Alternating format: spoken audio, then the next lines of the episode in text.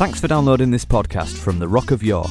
We hope it inspires you. If you have any questions or comments, we'd love to hear from you. You can get in touch with us on Twitter at the Rock of York or search for the Rock of York on Facebook.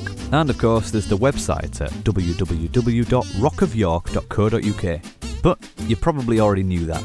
Here's something you might not know.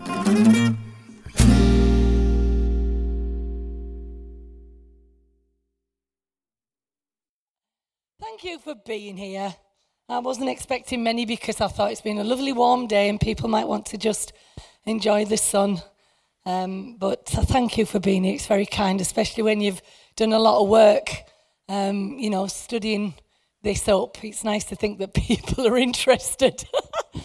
um, I must admit, when I do all this study, the thought crosses my mind and I think, why? What are we doing all this for? And is there any purpose? And you know, is it really going to prove worthwhile? And, and I believe it is because I believe for a very long time, just as when the Bible was in Latin, and therefore the people had to just go to the minister or the priest or whatever and basically be told whatever they heard in order to put things right with God or whatnot. Um, you know, it was it, it meant that the people just had to obey and listen.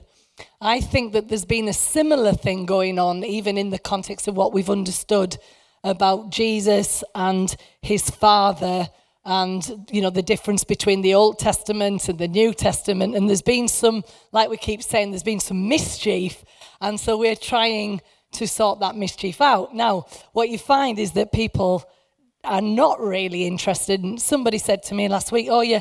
You just you're messing with my fixed understanding, and I feel really uncomfortable. And I, I get that, I really do. But for me, truth is truth, whether you know it or you don't know it. it's no good saying, well, you know, you've taught me that truth, therefore I'm not happy anymore. It's like, well, if it's the truth, it's the truth.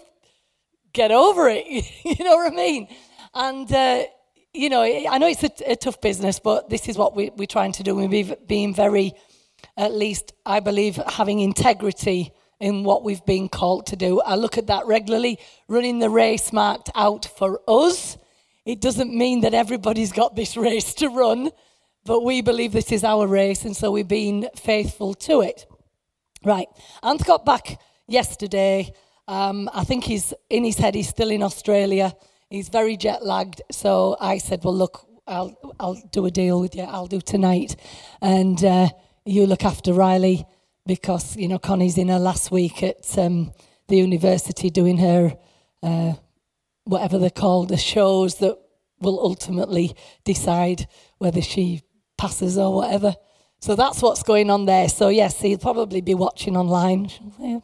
Hi, hello, unless you know Riley's run, running rings around him and he's not in bed yet, so maybe he's not. Okay. So, what I want to try and do tonight um, uh, is just quickly recap last week, just to give you uh, the framework, and then I'm going to take you a little bit further. I have got pages and pages and pages of notes that I will probably not even be able to refer to because there's just too much. So, I'm, what I'm going to try and do is just go from my heart on what I've understood.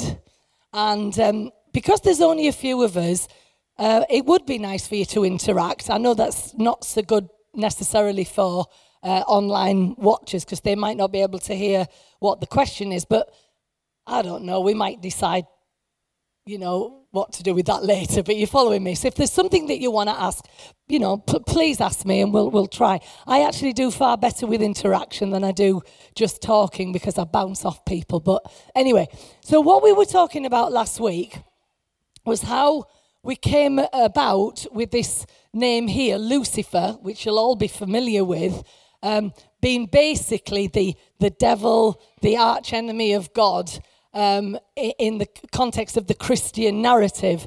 And uh, we actually found that if you follow the, um, the translations of, of the Bible going back to Hebrew, it gives us a very different story. And uh, you can see then how we have to be very careful that we don't just swallow what's written in a translation because it actually may, may have gone uh, four uh, different journeys to get to where it is. So basically, I was concerned about this name Lucifer because that's the name we have got, capital L, for Satan. Uh, Satan is the word in the Hebrew for adversary, and devil is the name in the Greek in the New Testament for diablos, meaning accuser. But we've somehow got this name of this person, and when you actually look back uh, in translation, we get a, a very different story. Now, I'm not saying that any any which one you should pick, but what I'm saying it's not as clear cut as it seems. Now, let me just say what I was going to say. I was concerned about the name Lucifer because if you think about it, with regards to names in uh, the Bible, uh, in, especially in the Old Testament, the name of the person represented of who they were from. So, for instance, um, you, have got names like Gabriel and Michael as being arch, archangels of God uh, because El means of God, right? Mean, it's quite clear. That bothered me then because I'm thinking, well, how come we've got Lucifer if he's a fallen angel and he's called Lucifer? I mean, I think that's just a logical question to ask. You, you might think, well, what difference does it make? But it makes a lot of difference to me because I want to have some sort of follow through uh, as a pattern that gives me confidence in what I'm, I'm learning. So when we get down to it, and again, this is the recap, we, we understand, and I've done some lines from last week, we understand that in the Hebrew Bible, it's not Lucifer, it's, it's either star, uh, uh, morning star, son of the dawn, which either related to the planet Venus, or Hellel, son of Shahar, which I like that because you see L's come into it there, and I'm thinking, oh, that's more like it. Until you realize that Hellel, uh, son of Shahar, is either the name of the king of Babylon or it's found in the story of the Canaanite pantheon. Remember, we talked about it when we were talking about uh, the, the, the uh, origins of the Old Testament, that uh, originally the Israelites before they became a nation of their own, um, did a lot of worshipping of other gods. They borrowed because they were in different countries and they borrowed a bit here and they borrowed a bit there. Until finally, when we get into uh, the story of Moses, you find that there's a whole different thing unfolding, and it's where Yahweh uh, introduces himself to Moses and says, I wasn't known to your forefathers as Yahweh. I was known to them differently, but from now on, I'm going to be known as Yahweh. Is this making sense? I hope it is. So, anyway, um, so uh, the Canaanites had a whole bunch of gods, and this one here, if you look at the stories, he was one, and guess what he did?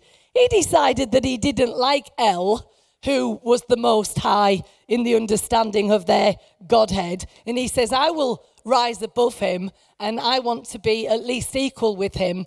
And of course, El said, No way, and cast him out of heaven. So we have a story that's very similar to the one we have heard of, but it's actually from the Canaanite pantheon, which is fine, the, I'm just saying what, what, what is. Then you get to the Latin Vulgate. So remember, this is the Hebrew original. This was then into Greek because it was all uh, translated into Greek. Then it was translated into Latin, and that's the first time that you get Lucifer appearing, um, fourth century when it was written by Jerome. And he translated this star, dawn, Venus, into Lucifer. Why? Because Latin, they called the first star that came up on the morning, they called it Lucifer and by evening they called it Venus. So it was just a, a, a, a nickname, really, for a star. So it had Lucifer with a small l because it was lucem fera, the Latin for light bringer, light bearer. So can you see how it's gone from being a, a, functional word to being a person. And what's worse, it then becomes a fallen angel who basically is the one that is the arch enemy of God and who all of us, all our lives, are going to be actually terrified of. Does, does that make sense? Now, like I said last week, I'm not saying there isn't such a person. But from what the study we did last week, it's very unlikely that Satan of, of the Old Testament, which again was not a person per se, he was it, it was an adversary. So it could be you, it could be me. And remember the illustration that we gave about God Himself when He turns up and He questions David about counting uh, his men. In one place, in, Corinth- uh, in Chronicles, it says, and God incited, the Lord incited. And then in, in Samuel, it says, and Satan incited. Now, which is it? The point is, it didn't matter. It was one and the same. And of course, we talked about the fact that in the Old Testament, the whole concept of uh, a, a, devil or a Satan as being a being uh, was very, uh, well, it just wasn't heard of. Because to actually say that there was somebody as great as God who was responsible for evil made God very small. So they preferred to say that God was responsible for everything, both good and bad. And then we got to the place, I know I'm, this is my recap. We got to the place where we said, well, okay, if this is the case, what does Jesus say on the matter? And we looked at Luke 10, 18, I believe it was. I'm doing really good to remember all this. I think I'm doing better than what I'm going to do tonight, in, in all honesty.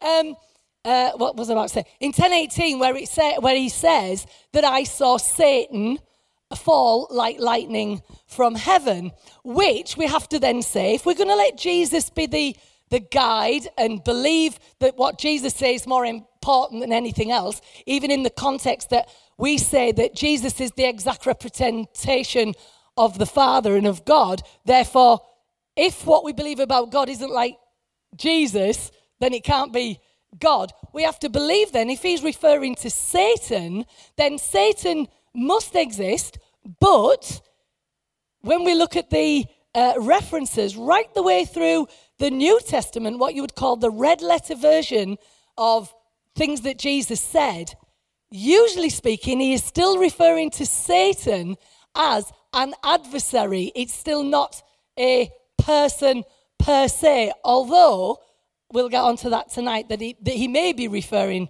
to something else, but we'll we'll get onto that. So that's a bit of a wrap up. Was there anything else maybe I need to uh, need to cover, or did that? Does that feel as though it it covered most of it? Okay then. Um, just put up on the screen. Oh, there, that was it. I saw St. Paul. We'll, we'll come back to that later, but let's just put this on the screen because I thought you'd find this really, really funny. See where it says, I saw Satan fall like lightning from heaven. If you look at the original Hebrew, again, this is where it all gets weird because all these translations introduce something different. And if they had no idea of what the original was really getting at, talking about, it'll put something in and think, oh, there, that'll do. I.e., we get this guy called Lucifer. Oh, that's what I was going to say. Even in the situation of Job, where the, the, the story is that Satan goes in to God and says, Let me have a go at Job, it's not Satan as his name, Satan, because it's called the Satan, and you never put the before a real name. See? So you find in Hebrew, if there's the before it, it's not a real name. So all the references to Satan, including the one in Job, there's some people question it wasn't his name. It, it just again meant adversary.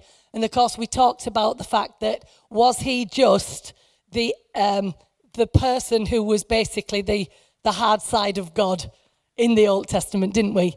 Was that about covered last week? Do you think that's a good recap? Right, I want you to look at this. Put this on because I think this is hilarious. Look at this. If you go back to the original Hebrew, look what it says: Ra Satan Nafal Aha Barack Obama. I thought you'd like that. And I liked it too because I wasn't I wasn't searching for out like that. That just came up in my search and I thought, wow. And we have thousands of American people believing right now that that scripture is the prophecy Jesus meant when he said, I saw Satan fall like lightning from heaven, is actually talking about Barack Obama because that is how it is translated. Now, isn't that silly? We would say it's silly, but there's a whole bunch of people out there who don't think it's silly. They think it's very real. But I use that to help you because if we were to do that for every scripture, going back to the Hebrew, wouldn't we find it difficult then? Because you come up with things like, like that. So I don't believe for a minute that Barack Obama is, is Satan, but it's there. And you can see. Okay, you can take that off, and um, we'll see where we're going to go from here. Right. Question is then, and like I said, this is where it's, I'll probably do the recap better than I do tonight because it's really quite interesting, all of it. Um, if Lucifer then isn't the name of the adversary, because if we put the in there, it means that, you know what I mean, uh, or the accuser, who is he? Is there a name for him? And again, you could say, well, is that important?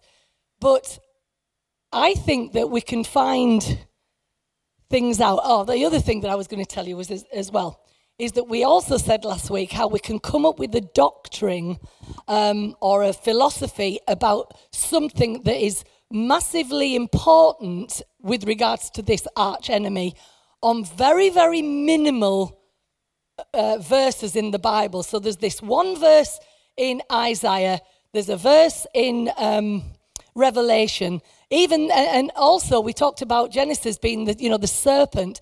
Even the serpent wasn't equated with Satan until much later. So again, it's one of those things where you're thinking, what's going on here? What we're trying to do? And it seems as though what happens is there's a lot of borrowing from various sources. Now, where we're going to go next is this. Um, if we go to Leviticus, I think, anyway, 16. Um, and I've learned a lot this last few weeks. Um, we've in previous, um, sorry, Leviticus 16, 8 to 10, in the King James, please, um, for now. Um, I was going to say, what I just said. Oh, yes, I've learned a lot. When Anth was doing um, some of the studies last, must, will be last year now, he talked, he took us through the calendar of the Israelite feast. Do you remember? And he was drawing our attention that we have been very much uh, led to believe that Jesus was our atonement sacrifice. That word very much has been part of it. We've also used the word that he was our Passover lamb. We've understood that too. But when it when it boils down to it, we really have to say that actually Jesus was our Passover lamb because he actually died at Passover. It works in the context of the event. We learned then that Atonement Festival was way much later and it represented something very different than what Passover did. Atonement was about the forgiveness of sins, but Passover wasn't. And if you remember, Passover was the shedding of blood of a lamb in order that the children of Israel might be set free from slavery in Egypt, right? It wasn't about being forgiven from sins. There's nowhere that it mentions that. It's basically you you you basically kill this lamb, put the blood over the door, and, and again, there's lots we could say about this. The angel of death will pass over you. And yes, we'll have to do a big study on the angel of death, but it's a big one, and I'm willing to do it, but not tonight. Okay, so we know that the Passover was about being delivered from slavery. When you come down to the Feast of Atonement, it is literally about the forgiveness of sins. So I loved it when Anne said, okay, we've made the, the, the whole story about the cross and Jesus about the forgiveness of sins instead of the deliverance from slavery.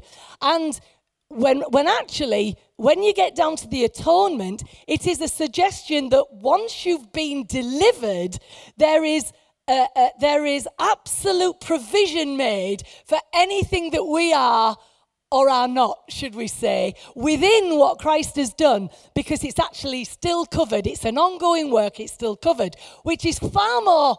Um, for me, pleasing in that sense than putting it the other way around. So the forgiveness of sins is something that's an ongoing thing for we as weak people who know that we're not necessarily going to always make the right decisions. So it's within the whole thing, not the start of the thing. Does, is that clear? Making sense? Okay. So, having said that, we've got to come to this, which is really very, very interesting because this is literally the Feast of Atonement.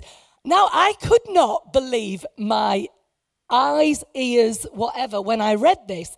Because, be honest, have you ever heard of the phrase, the Lamb of God who takes the sins of, uh, of the world away, right? Have we heard that? Yes, we have. We've, we've been raised in it. The Lamb of God, the Lamb slain before the foundation of the earth. This was it. But when you get to actually looking at the, this Feast of Atonement, there's not a lamb in sight. There's not a lamb. You think, well, surely there's got to be a lamb because that's what we've based our doctrine on. No, it starts, and I know we're a little bit further into the story, but it starts by saying you need a bull, you need a ram, and then two goats.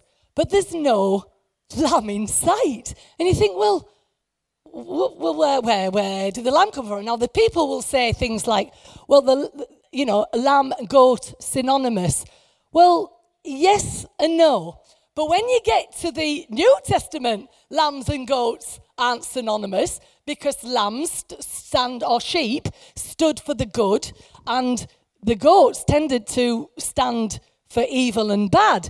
So it's like saying that the, the, there's no consistency in our understanding of, of the whole thing. So when you look at this, you recognize that something's going on that we haven't understood. Now, I'll, I'll, Lord help me because I really need help with this because it's really quite complicated. I want to make it interesting and I want you to, you know, find it interesting. So then Aaron shall cast lots for the two goats, one lot for the Lord, and the other lot for the scapegoat. And Aaron shall bring the goat on which the Lord's lot fell and offer it as a sin offering, but the goat on which the lot fell to be the scapegoat, shall be presented live before the Lord to make atonement upon it and let it go as the scapegoat into the wilderness. Let's just stop there.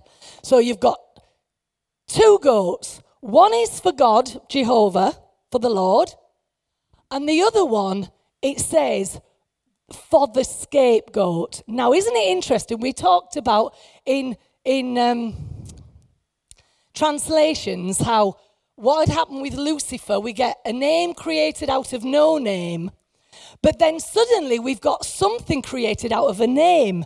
Because if we go to the Hebrew of this, where it says that one lot for the Lord and the other lot for the scapegoat, the word scapegoat does not exist. The word that exists is Azazel. Oh, guess what? Whoa. Now, this is interesting. I feel happier when I find L's at the end of words. I mean, okay, I might find I'm totally wrong at the end of it all, but I'm happier with this than I am with. Can you see why? We want consistency, don't we? So, as yet, I haven't followed any notes. So, if I suddenly go weird, it's because I've come to the end of my memory and I'm going to have to go back to something. So, instead of uh, instead of in the Hebrew, it says uh, one lot for the Lord and the other lot for Azazel. It doesn't say scapegoat. It's only turned to scapegoat by the time you get to these other. So all of these has turned it to scapegoat. Now the interesting thing is, is have you ever heard about the gospel in essence, where Jesus has become the scapegoat in essence. It's scapegoat theology because it's basically he is the blameless one who takes the sins of all the people and basically he bears it not because of all what he's done, but because of the sins of others, right? And but we have a I, I get it and I can see it, but scape scapegoat what? But it's not actually scapegoat, it's this. Now, just as we said before that this can mean a few things, it can mean a few things again. Because Azazel can actually mean a deity, a person, a being, right? Which, that's why it says one is for Jehovah, the other is for Azazel. Or it can mean for the departure goat, meaning scapegoat in that sense, except the best way to put it, rather than scapegoat, is escape goat, which actually gives it a total different meaning because scapegoat actually has a most negative connotation and, in essence, incorrect. But it's just that as you put things together, you come up with, well, that makes sense, the scapegoat. But when you hear about what happens, you'll find that uh, it's very interesting. So, the atonement, we've got, right, I was finishing this. We have Az- Azazel is either a deity or it is the departure goat. That's what the goat is called. The as as as the, oh, isn't it a horrible word? It's either that or the other thing that it can be called is the, um, uh, the terrain or the, the mountain, the precipice. That's the word, precipice. Oh, precipice. Or abyss. Let's put it there. Precipice or abyss, which is actually referring to the place where this goat is sent. So again, I wish I could say to you, we, we, you know, we only have one uh, meaning of this, but we, we in fact have a few. But if you follow through the story, you'll see in a minute how amazing this all is. Um, where are we? Right, can we just go to the next bit? Uh, presented live before the Lord to make atonement upon it. Oh, there we go. And to let it go as the scapegoat into the wilderness. Um, that was it, wasn't it? Right to let it go. Now, here's the thing if Jesus is our atonement, we have, we have a problem. And, and, and many have said, well, the truth is, Jesus is both the goat that is slain to forgive sins, and he's also the goat that basically the priest lays his hands on and puts the sins of the people and sends it out into the wilderness. But to me, if you're trying to have a, a, a make sense of that, where did Jesus ever go out and be sent to run wild into the wilderness? Are you following me? We know that he was willing to to to uh, be be sacrificed, but where is the other story? Where is the parallel to that that suggests? Oh, well, that makes sense because we've got the uh, one being slain but then we've got the other um, going out into the desert. Right, the, the, the bull and the ram that was slain beforehand was actually for the cleansing of the temple. So basically, all the people that came in were so sinful that basically once a year you just had to make sure that it was all cleaned up, you know, horrible, in it, with blood. I mean, fancy washing anything with blood. I don't think that that works anyway, but you know what I mean? Yeah, give me bleach any day, but you know, the, the, the, idea was to cleanse things, and then that was for the forgiveness of the people. And then there's this other picture of these sins being placed on this goat and sent out. Now, the story goes like this that as that was the ritual. But what used to happen, the scapegoat used to come back because they could always find their way home. No, just think about it. How do you, how do you, you know, they would take them sometimes miles out because if you, if you follow it and you can go and look at it yourself, there was a person who would be allocated to take this goat and make sure it went. What? Yeah, sorry, we are. Is that all right? Yeah, we're still on, we're still on atonement. So the, the goat would be taken out by these people and of course, people say, well, yeah, that's Jesus being taken outside the city wall and all that. Yeah, they, they sort of put the two together. But for me, I, I feel no. I like that's why I like the Passover lamb being the picture rather than rather than this. But anyway, let me let me carry on. So this guy takes the goat out and he's supposed to basically let it wander And then when he knows that it's sort of gone, he waves from afar off with big flags, almost like semaphore. Monty Python would do this good, wouldn't they? semaphore.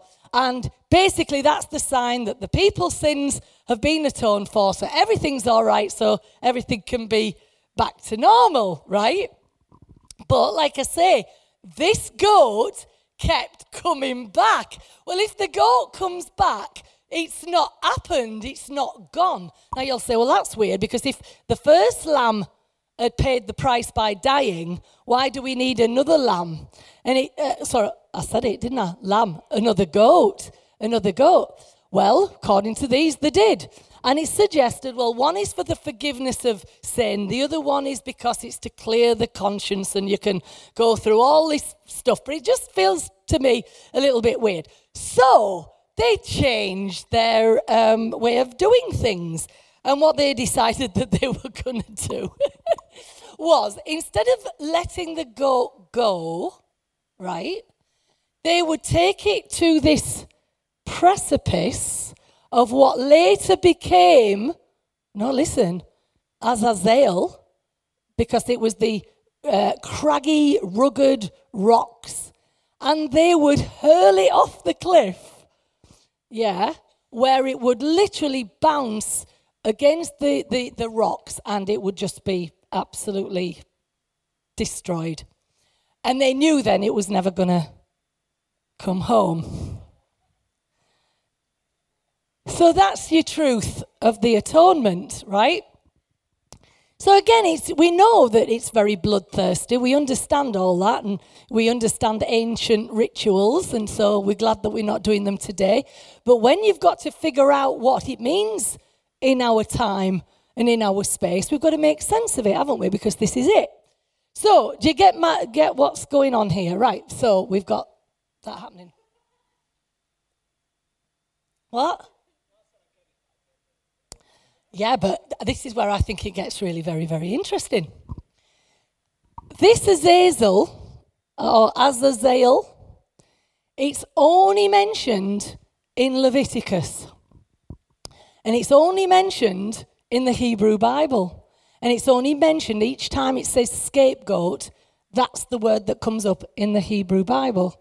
And we, we find every time that scapegoat is mentioned, what it's really referring to is this now, we have to now go to Enoch. Now, have you ever heard of the book of Enoch? Now, some people would be saying, well, you know, it's not um, included in the canon. And we talked about that, didn't we, last year, about what was included and what wasn't. Um, and I've got to, can I get to my notes? I've got to find my notes in a minute. I think I've done very well so far, haven't we? So, um, because I've got to tell you then, you see, where this comes from. Now, isn't it interesting that we get Lucifer made into a name from a star, but then suddenly we get scapegoat made into a word from a name? And um, it's interesting that you'd have to say, well, where does this come from? And it comes from the book of Enoch. Now, the book of Enoch, let me find some notes now. Oh, where am I going to start? Right, let me see. Um, just talk among yourselves for a second. Where am I?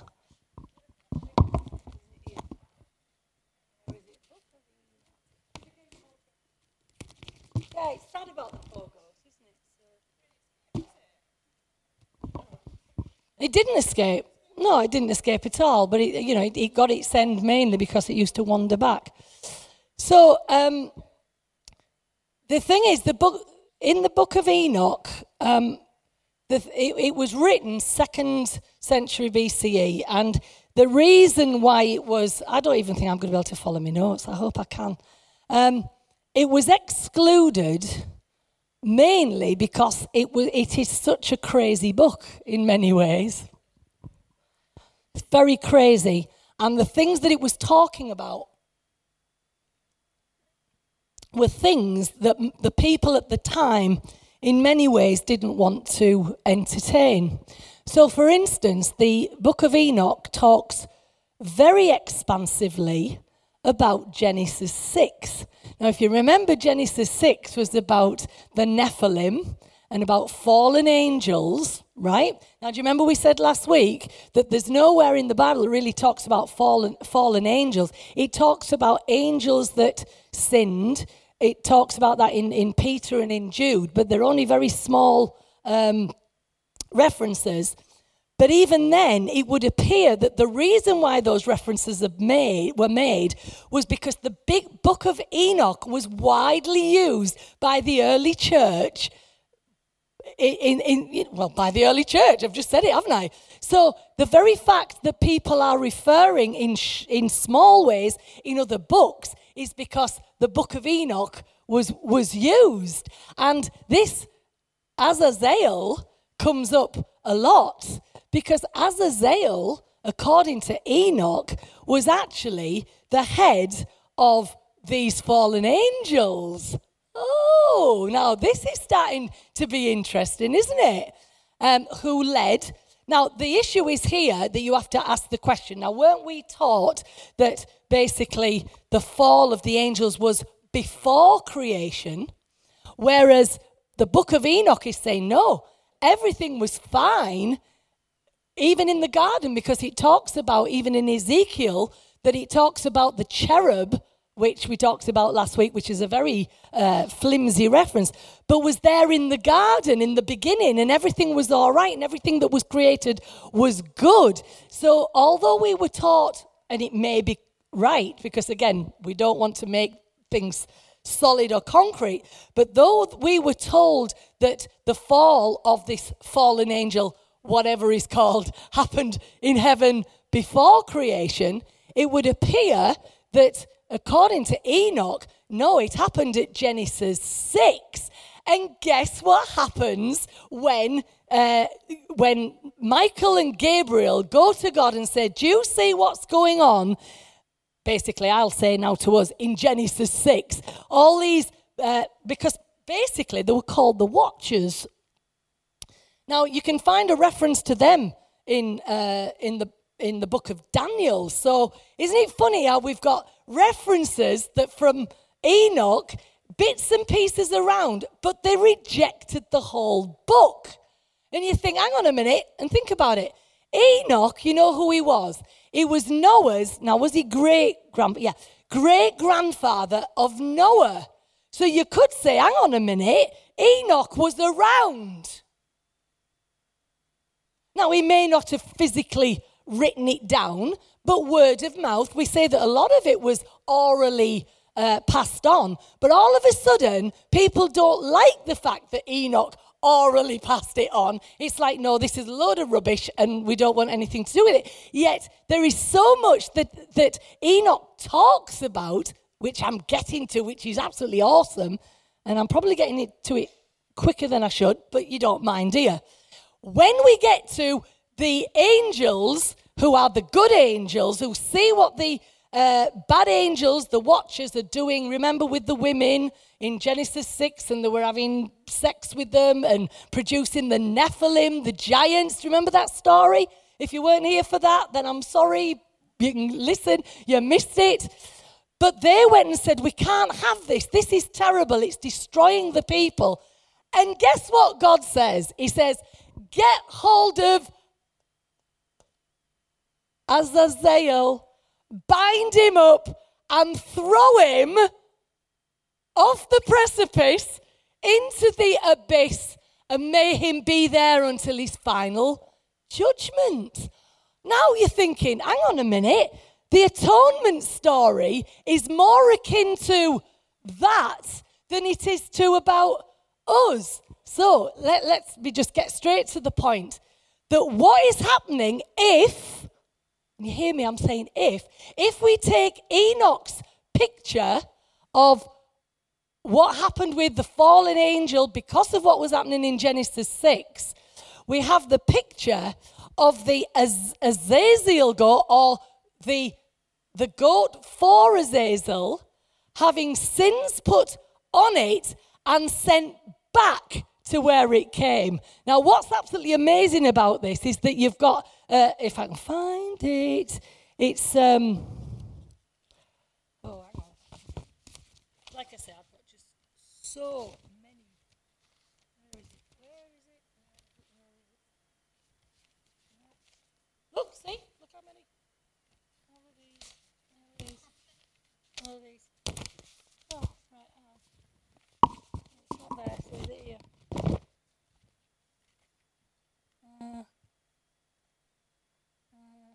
uh.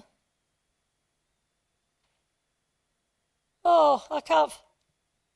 Uh, it's the script. It's the. He says, hang on. Where is it? There, we found it. Whoa. Sorry about this. Like I say, it's been a lot of research, and so I'm trying to give it you from my heart rather than just from the paper. But in Enoch 10:8, he says this: the whole earth has been corrupted through the works taught by Azazel. To him ascribe all sin.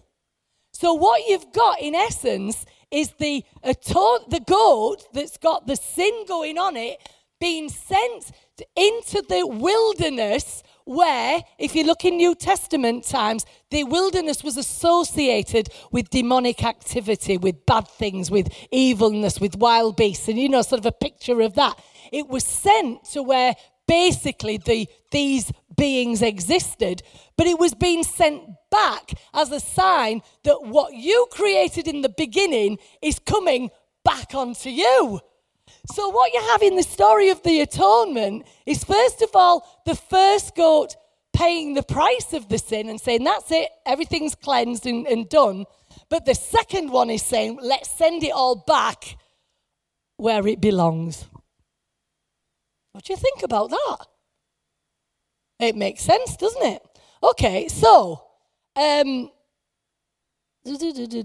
right.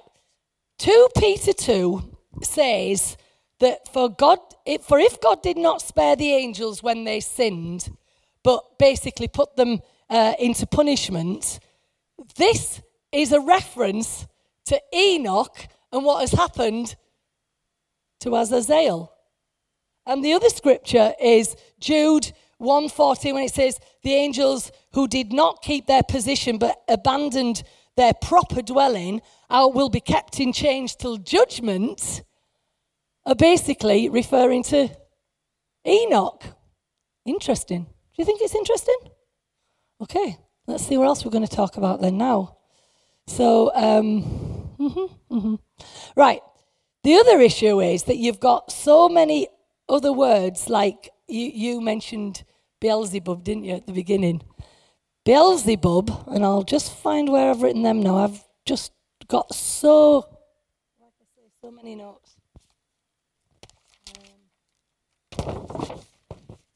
Oh, here we go. It's on this one. Uh, the names that come up, um, and, and, I got a, bit of a lesson. I need a tissue. Where's tissues? Any around? Is that one in a bag there? Give me one of them. That's it. Lovely. I got a bit of a lesson about this with, with our Riley the other day. He's collecting these Lego uh, cards. And uh, the one we picked out, it was um, a picture of, uh, you know, a Lego person, but with all uh, serpents on its head. And I immediately said, I said, oh, that's Gorgon. And he went, no, it's Serpentina, he said. And our Connie then said, Medusa. And I thought, what a good, what a good lesson for us all. Because the point is that there's many names for a similar thing right across the, the board here. So we've got Beelzebub that Jesus refers to. Um, but basically, he was the, the Lord of the flies. He was a major false god, but he belonged to the Philistines. He was a, a god of Baal, basically. Um, it's interesting that Samael is the Judaism version um, in the Talmud, you find he's called the poison of God. He's that syn- synonym, syn- synonym, yeah, for Satan. Then you've got Mastema. Now it's funny because I think where you get your change of names, it's because of the influence or whatever uh, in the Book of Jubilees. And you'll say, well, what's the Book of Jubilees? These are books that have incredible insight in them, but they were rejected. Uh, and you, you, when you actually ask the question why they were rejected, the reasons they were rejected, you would have to say, but books that were accepted have got the same problem. So, i.e., well, we can't believe that Enoch really wrote it. Well, I know for a fact there's a big debate of whether uh, the Gospels were written by them, and definitely Genesis, Exodus, Leviticus, Numbers, whether that was written by uh, Moses. Um, you know, it's just, you think, well, well, then why does it? We'll get to that in a, in a, in a little minute. But anyway, um, Abaddon, he's referred to once in Revelation 9, and he's the ruler of the abyss. Um, but basically was more to do with like the, a, a Roman um, idea of, of the Prince of Darkness. We've got Azazel there, Leviticus 16. And then this is an interesting one. You've heard of the name Belial. Well, this is really interesting. He, although he's considered like a name like Lucifer or all the others, it's interesting though that, that it was used to, to actually call people. So, like the sons of Eli, um, were called sons of Belial because the word means worthless, which is interesting. Um, but that's what it's like in the Hebrew. But then when you find in other transla- translations, Belial is the angel of darkness. So all these words can, you know, be be synonymous, really. But anyway, so where do we want to where do we want to go from here? Oh, yeah. And then also Enoch refers to somebody called Satan, yeah, Satan L.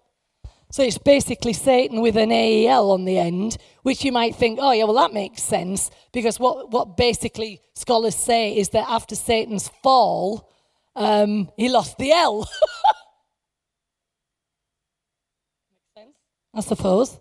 Anyway, where are we? Let's see where we're going from here. Um,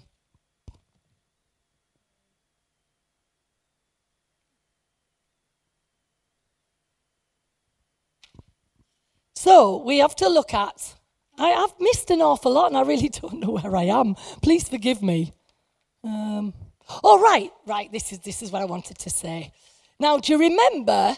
Again, I'm trying to refer to things you've been taught where, where it was that Satan fell, whatever his name is, but he fell um, because of the idea that God was going to create man and then he wouldn't the, that place of power anymore because basically man had been created higher than the angels and given power and authority.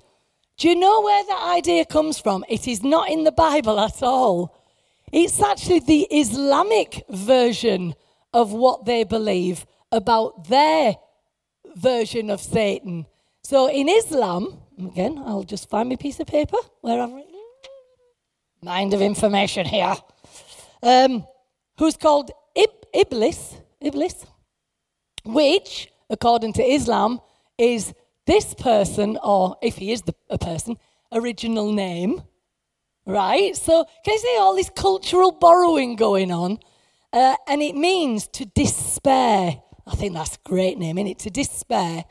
Um, and they borrowed it from Jewish folklore um, because they became arrogant once um, the idea was to create Adam and they refused to bow to him. Um, he would not prostrate, prostrate, prostrate, which is it, which is it, R, prostrate. It's because everybody calls it prostrate cancer, isn't it? I know, that's why I'm getting confused. So, anyway, um, he said, this is Iblis in the beginning, and this is the Islamic idea that um, Adam was human, um, so he wasn't going to be willing to bow to him. So that's why he was demoted. Now, there you go. That's Islam's idea. Now, isn't it interesting that we've got all these little bits here, but what we're left with in the Christian Bible is this and this very sparse information where actually, when you look at the atonement story with the connection with Azazel, the scapegoat, and this precipice idea where you've got him being held in chains until the end, it actually makes total more sense as a, as, as a picture.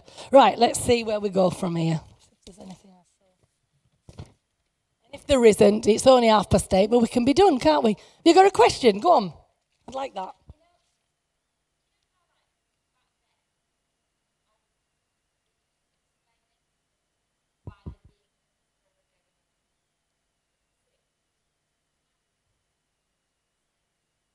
Right, yeah. Yeah, yeah, absolutely.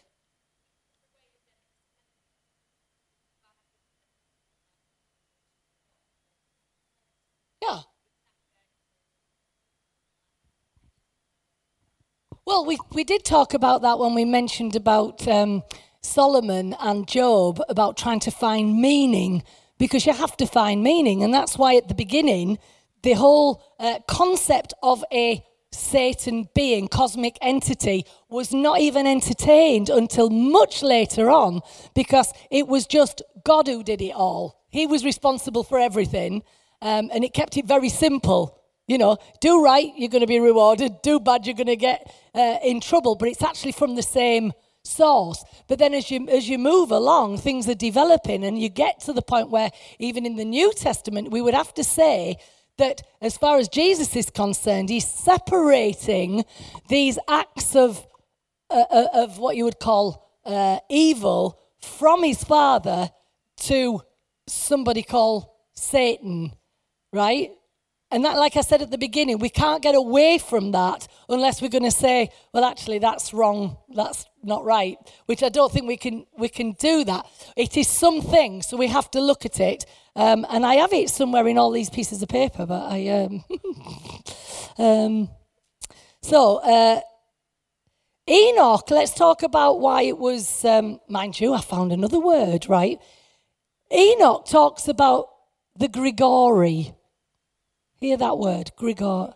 No, Grigori, not Gregory. Grigori. The Grigori was, was this group of angels, of which uh, three were the baddies who, who fell, basically. And like I say, he talks about it being at Genesis 6. It's not a war that was in heaven before creation, he talks about it being at the time where the watchers, now let me explain what the watchers were. They were just basically angels sent to earth to watch. Um, but this Azazel is the one who is, is uh, singled out to teach people on the earth things that they were never meant to know at time. Now that's quite interesting because you could say, is, is that how they came to build the pyramids? I don't know. It's just a thought. But it's it's suggested that things were taught. And if you look then at um, Sumerian um, theology, is that the right word to use for it? But their beliefs the book of Enoch is so much like Sumer- Sumerian teaching that that's one of the reasons why it was rejected because it was too alike. So you think, oh, okay, then. And in their whole uh, understanding, they've got what's called the Anunnaki or the sons of Anak. Do you remember the giants? So the Anunnaki, who basically were the ones who came down onto the earth and were teaching the people acts of war, weaponry, how to fight. There were things that weren't supposed to be, be taught, basically. So, anyway, th- these are just the things I'm just giving you information, really. So, um, uh, this is Sumerian theology. So, hang on. Right. Um, hmm. Also, what's interesting, our understanding of demonology right? You know, when we talk about people being possessed or what have you, again, our understanding comes from the book of Enoch. And even its references in the New Testament come because of an understanding of the, of the book of Enoch. Because the, the, the fallen angels that were supposedly thrown into the precipice and the abyss, it wasn't all of them. There was those who died in the flood, Because remember what we talked about? That was one of the possibilities why the flood was sent in order to deal with the uh, this going on, this bad stuff that was happening. But although they were dealt with, their spirits still basically are free to roam. So although there aren't that many, it's suggested from Enoch that basically that's where there's some held in chains and they're going to be there. And even though they appealed to be released, they're not going to be released, and that's the end of it. But there were some where the spirits roam, which is interesting, isn't it? About the um, uh, potentially that that's where the idea of demons come from, which I don't know one way or another. I'm just telling you here. There's another thing that's interesting. You know the whole thing about wearing hats in church, and Paul talks about women having your heads covered because it's your glory. That comes from the book of Enoch, and he's referring to the fact that the angelic hosts were looking with great lust at the, the uh, human women uh, because they were so beautiful. So basically, he, he, that's where it comes from that you should cover your hair. Now, all these things are really interesting because I'm thinking, well, yeah, I've been taught this all my life, but I didn't know that that was its origin, you see. See things like that. Very interesting, isn't it? So, what else have I got to talk about? And then we might just stop there. Um, hmm. Right, another interesting thing. Genesis 15 in the, the Hebrew as well.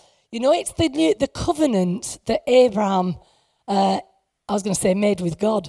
I was about to get that really wrong, wasn't I? Come on. The covenant that God made with Abraham, it's the one that we use very much in the context of new covenant. Abraham goes to sleep, and that basically God makes the covenant with himself, and, and what we don't make, we can't break. And that's the wonderful picture of then the reiteration, reiteration of that at the cross, which is the, the blood covenant that is reiterated. Uh, now, this is the thing. There's a part in it, and I haven't got this, uh, the actual verse, but in the Hebrew, where it talks about the birds of the air coming down trying to steal the sacrifice, this word's used again. It's a bird of prey, and it's called. So it's interesting how it keeps coming up, that word. Um, what else? Let me see. Um, sorry? Well, that was John, wasn't it, who said in the New Testament, the Lamb of God who takes away the sins of the world. And in essence, at the Passover, it was the lamb. It was the lamb. We still have a lamb. Yeah, we still have a lamb, but it's Passover, not atonement. At atonement, we've got two goats. They've tried to put them together to get meaning, but in fact, when you get into this, you can see how the, the one that you send out, and especially that's going to be thrown off a cliff and everything, it all doesn't really fit very well unless you associate it with sending it back to where it, where it came from. Let me just see what I wrote at the end. Oh, I was talking about uh, Grig, Grig, Grigor. You've heard of Gregorian chants? It's actually from the book of Enoch. Grigor was the group of angels that were the um, uh, official, you know, servants, sons of God, who then out of that bunch fell. Okay, let me just see if there's anything else I want to. Right. The other thing about Enoch is that it has the most references to the phrase, the Son of Man, in all the Bible. Of all the Bible. So I know we haven't, it's not included in the Bible. But when you actually look at this, it's talking about the Son of Man, the Son of Man. It's like prophesying Jesus from start to finish. It does it more than any other book in the Bible. And when you remember what Jesus called himself in the New Testament, he says, Don't, you know, don't call me Son of God. The, it, who was it that was calling him the Son of God? It was the demons that were calling him Son of God. He says, No, I, I'm, I'm the Son of Man. And so, what again they say about the book of Enoch is that there is this prophetic, uh, incredible uh, future proclamation um, of the Son of Man coming, which in the end, when it was, uh, you know, when, when it was going to either be included or not, it's not that they just didn't include it, include it. It actually was suppressed, almost tried to be got rid of. Now, why would that happen? Because the Son of Man, the Messiah being promised, the Jews just did not accept. So that makes total sense, doesn't it? That they, they weren't going to have it for that reason. Right, give me just a second and and then let me see where I am and then Mm-hmm.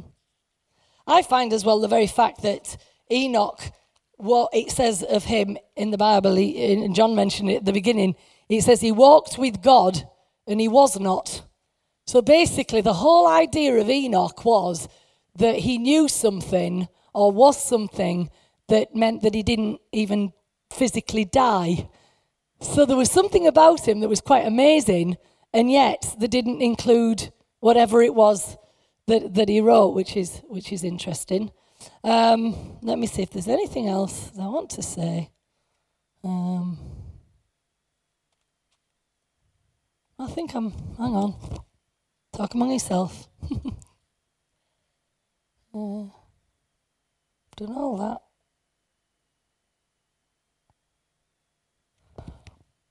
Mm-hmm. Hmm, I think I'm done. Did you find that interesting? Oh, oh, heck. go on. Catch me out, go on.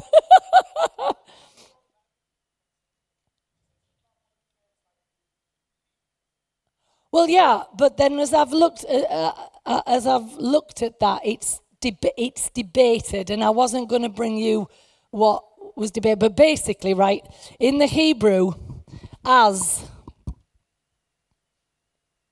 that bit of this means she.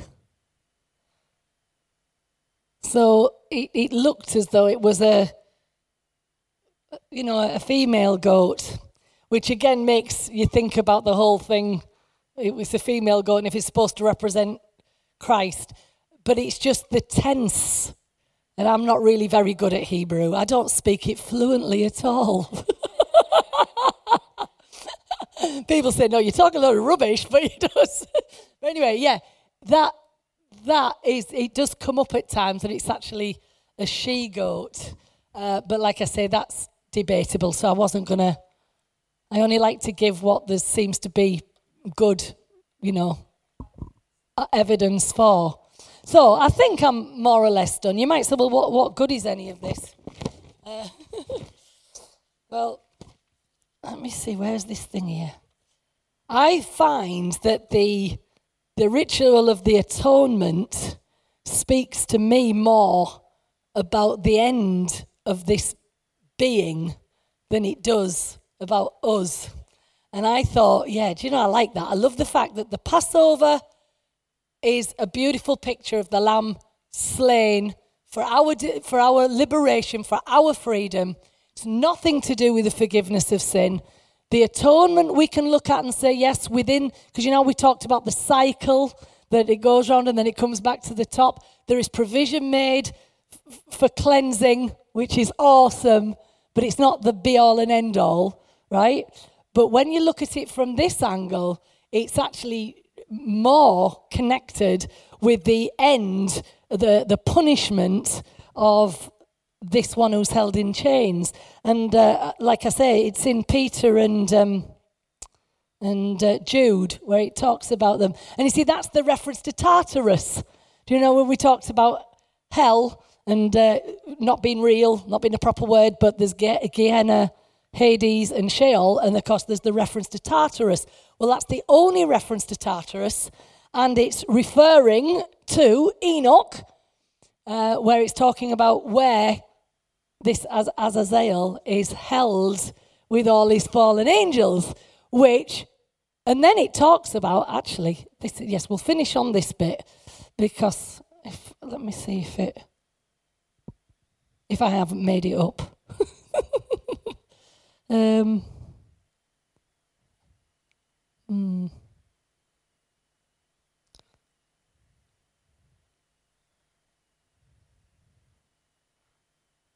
No.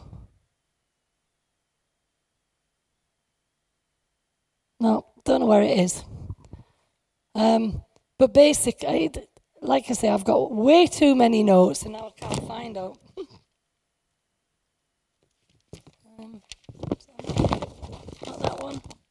Not that one.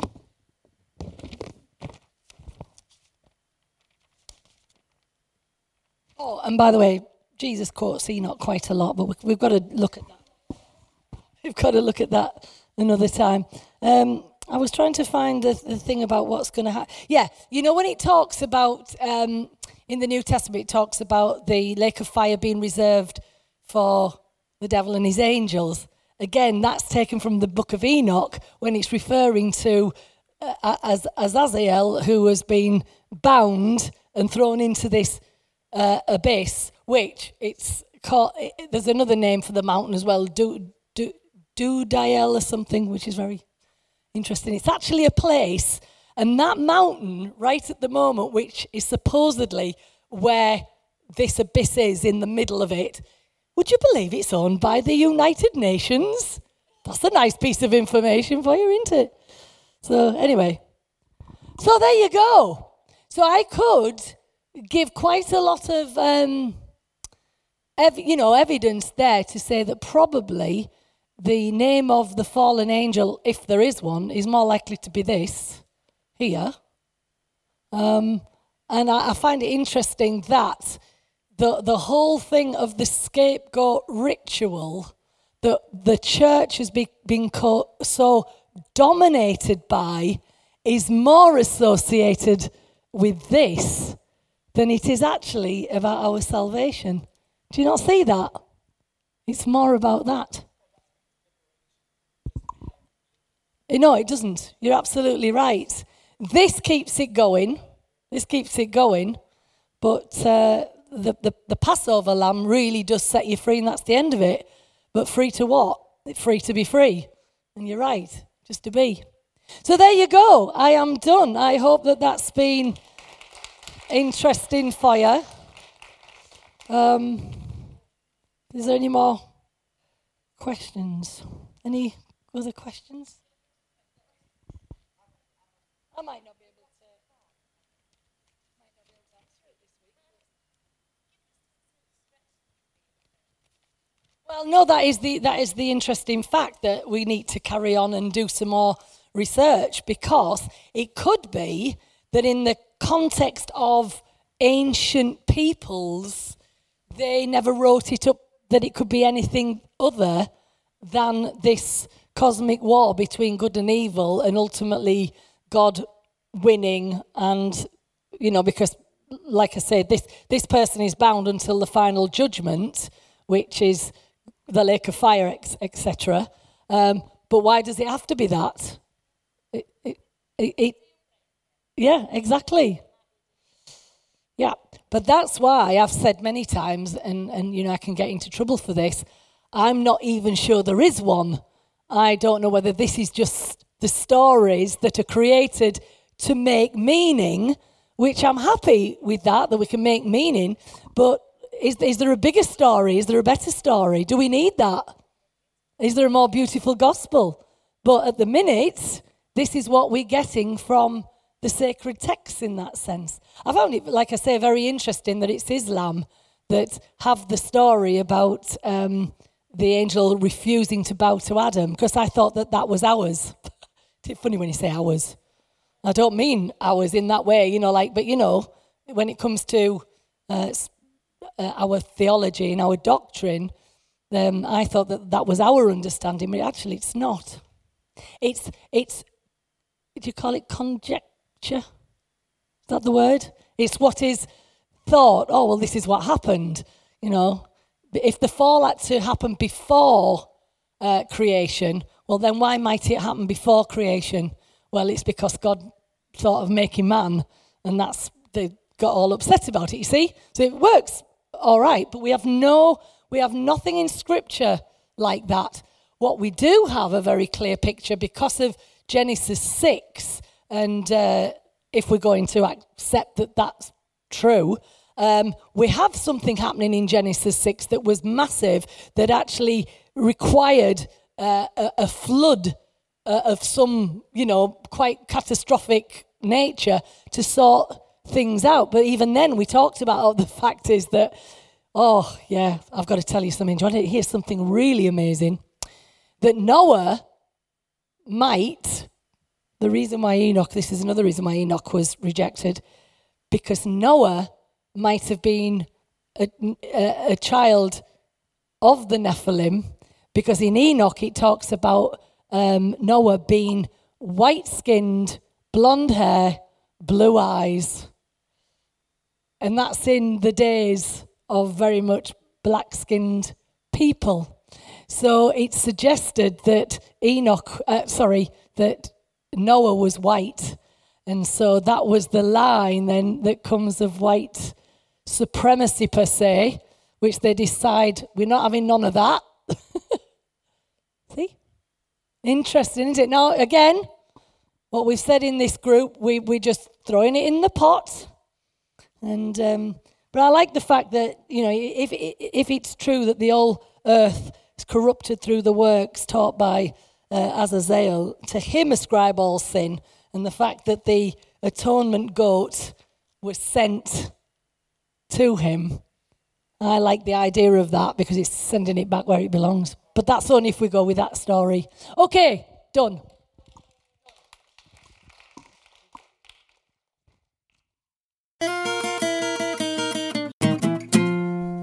Thanks for listening. You might not be aware that The Rock is funded completely through donations from people like yourself, so if you feel like you're part of our community, it would be great if you could make a contribution by visiting our website at www.rockofyork.co.uk and just click on the donate button for more information. Thanks again.